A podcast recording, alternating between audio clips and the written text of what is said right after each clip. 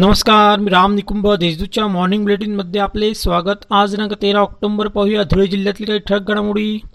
जिल्ह्यात कोरोना विषाणूचा प्रादुर्भाव नियंत्रणात असला तरी त्याचा धोका टळलेला नाही.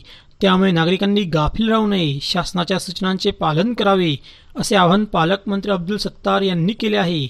जिल्हाधिकारी कार्यालयात सोमवारी त्यांनी आढावा बैठक घेतली. यावेळी ते बोलत होते. जिल्ह्यातील आरोग्य विभागातील रिक्त पदांच्या भरतीसाठी जिल्हा शल्य चिकित्सकांनी तत्काळ प्रस्ताव सादर करावा असे निर्देश पालकमंत्री अब्दुल सत्तार यांनी दिले.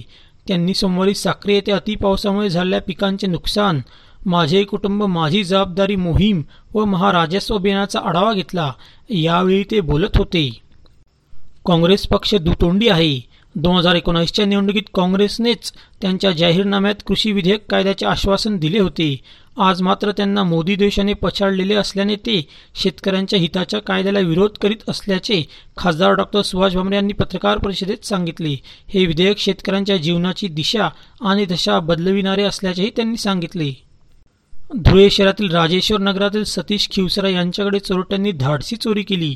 त्यांच्या घरातून चोरट्यांनी रोकडसह सोन्या चांदीचे दागिने असा सहा लाखांचा मुद्देमाल लंपास केला. या प्रकरणी देवपूर पोलीस ठाण्यात गुन्हा दाखल करण्यात आला आहे. देवपुरातील स्वामी विवेकानंद कॉलनीत रविवारी भर दुपारी पत्ता विचारण्यासह पाणी पिण्याचा बहाणा करून दोघांनी महिलेच्या गळ्यातील सोनपूत ओरबडून नेली.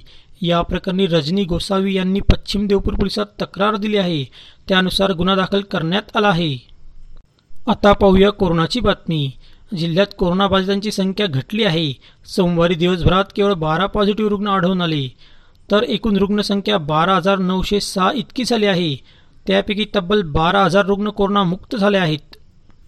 अशा होत्या आजच्या ठळक घडामोडी. सविस्तर बातम्यांसाठी वाचत राहा दैनिक देशदूत व ताज्या बातम्यांसाठी भेट that W W W dot Deshdoot dot com या संकेतस्थळाला. धन्यवाद.